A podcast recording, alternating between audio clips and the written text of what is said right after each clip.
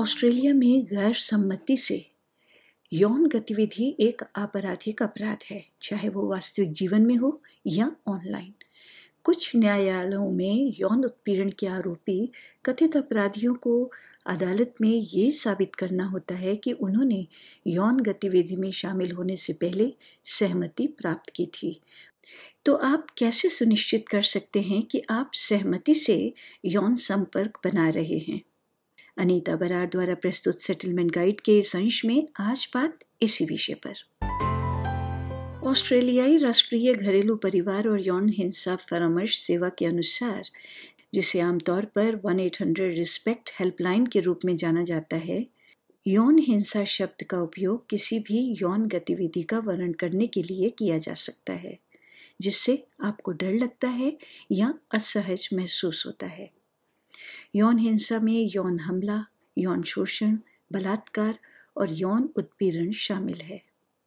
यहाँ हिंसा शब्द का प्रयोग शारीरिक आक्रामकता के साथ साथ भावात्मक और मनोवैज्ञानिक नुकसान को संदर्भित करने के लिए किया जाता है जो किसी को भी व्यक्तिगत रूप में या गैर भौतिक माध्यमों से, जैसे कि ऑनलाइन, द्वारा पहुंचाया जा सकता है। ऑस्ट्रेलियाई सांख्यिकी ब्यूरो के आंकड़े बताते हैं कि ऑस्ट्रेलिया में पाँच में से एक महिला ने पंद्रह वर्ष की उम्र से ही यौन हिंसा का अनुभव किया है। सीनियर सार्जेंट मोनिक केली एक विक्टोरिया पुलिस विशेषज्ञ डिटेक्टिव यानी जासूसों की टीम का नेतृत्व करती हैं जो यौन अपराधों की जांच करती है और यौन हिंसा के शिकार लोगों के साथ काम करती है। वो कहती हैं कि यौन उत्पीड़न को किसी भी ऐसे अंतरंग संपर्क के रूप में परिभाषित किया गया है जो कि अवांछित या अस्वीकार्य है। It's any unwarranted contact of a private part of the anatomy where your free agreement, where consent is not being given. That can be physical touch, can be done through the media. It doesn't always have to be physical touch. There are a range of different ways that a sexual assault can be enacted on somebody else. The sharing of intimate images where there's been no consent to share them. People who will write stories that will be clear in, in their storytelling on what they're conveying could meet the threshold of what a sexual assault is. यौन हिंसा एक गंभीर अपराध माना जाता है। हाल के वर्षों में कुछ ऑस्ट्रेलियाई न्याय क्षेत्र अपने कानूनों में बदलाव कर रहे हैं। यौन अपराधों के अभियुक्तों को अदालत में अनिवार्य रूप से ये साबित करना होगा कि उन्होंने यौन गतिविधि में संलग्न होने से पहले सहमति प्राप्त की थी। इन्वेस्टिगेटिव पत्रकार जेस हिल की तीन भाग वाली डॉक्यूमेंट्री है आस्किंग फॉर इट, एंड इस पे इसी विषय पर यानी यौन सहमति की बात है।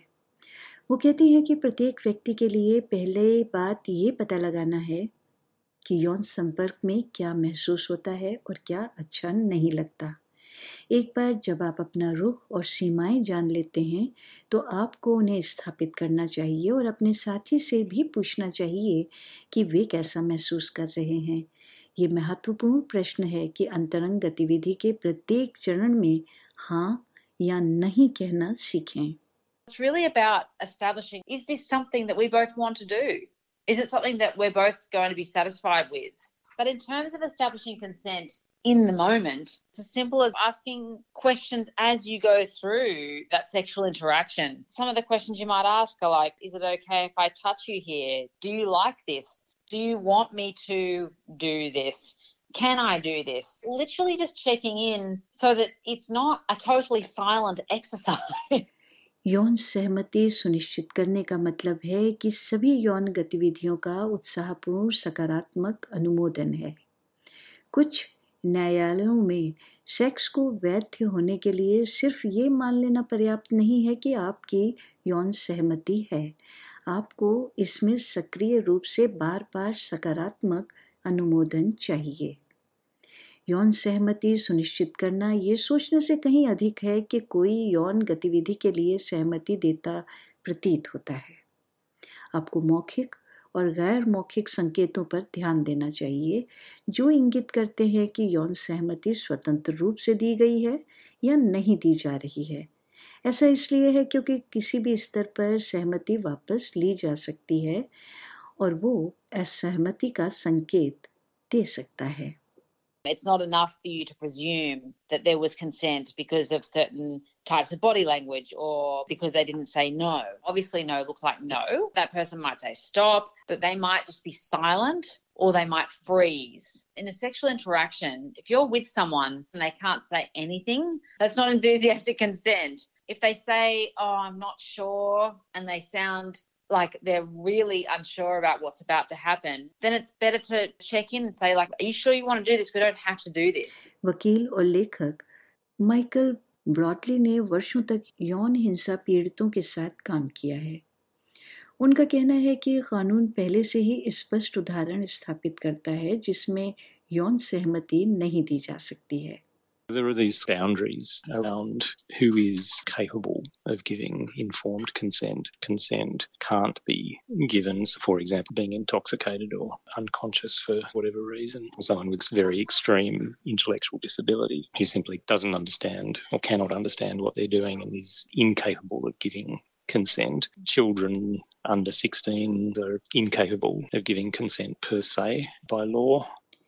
हालांकि श्री ब्रॉडली ये भी कहते हैं कि बलात्कार पर या ऐसी जगह जहां डर और दबाव के कारण सहमति प्रतीत होती है, तो ऐसी स्थितियों में जो कानूनी व्यवस्था है इसमें कुछ समस्या वाले क्षेत्र हैं।